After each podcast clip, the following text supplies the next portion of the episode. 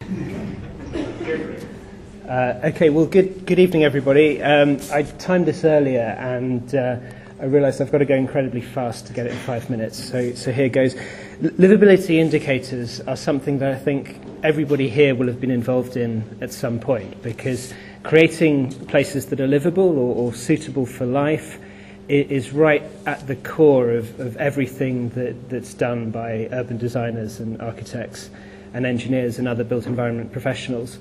So uh, when we talk about livability indicators, we, we quite often talk about these headline numbers that organizations create. Organizations like The Economist and, and Mercer's, they, they come up with these scores for, for cities around the world. And so London is 83.5, according to this scheme. So if you remember that number, uh, New York's 81.3, so it's a whole 2.2 points less than London, whatever that means. Uh, if we go to Rome, it's 83.6, so it's 0.1 points better than London. Uh, again, whatever that means. And, and all of these uh, scores, these global scores, are made up of, they're, they're calculated from, from hundreds, if, if not thousands, of indicators. And, and, and all of these indicators, some of them are, uh, some of them work at a very big scale, some of them relate to very small scale things, some of them are subjective, some of them are objective,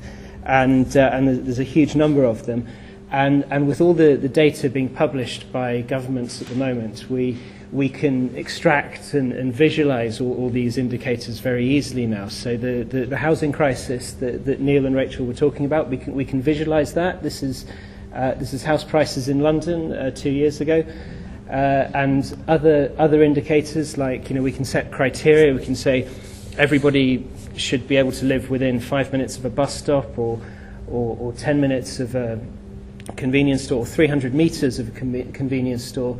And again, we can model that using our software. We can, we can highlight which parts of a city are within 300 meters of a convenience store.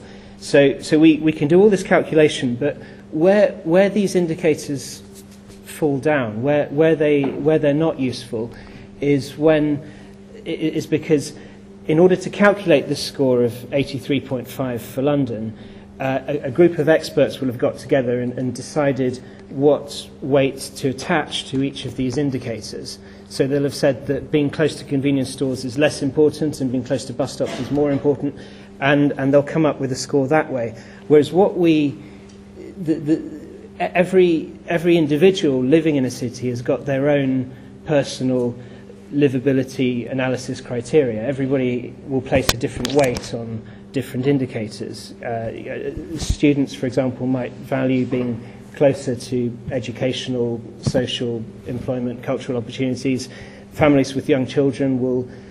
value being closer to primary schools. So everyone's got their own criteria. So, so there, are, there are obviously techniques for finding out what everybody's individual preferences are. The, this is a, a, a Canadian company called MetroQuest that that creates quite innovative, highly interactive websites for, for asking people what their priorities are. And you can kind of drag and drop and, and indicate your preferences to what, what things are important to you.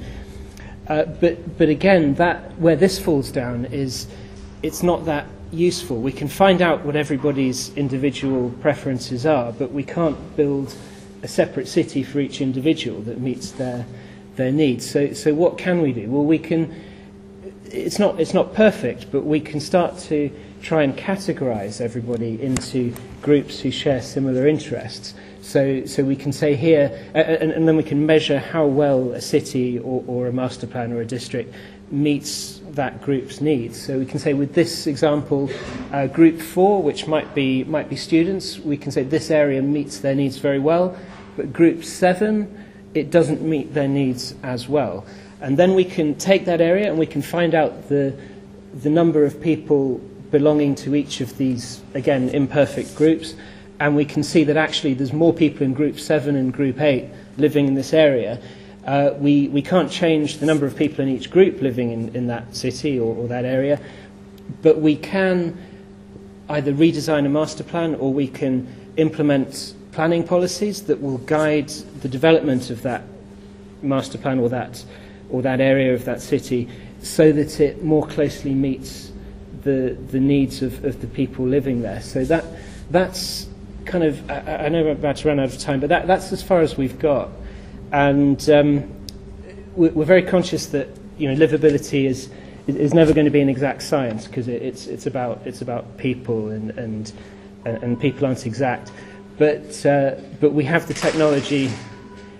to, to, to make sure that it's not an exact science, but neither does it have to be a dark art.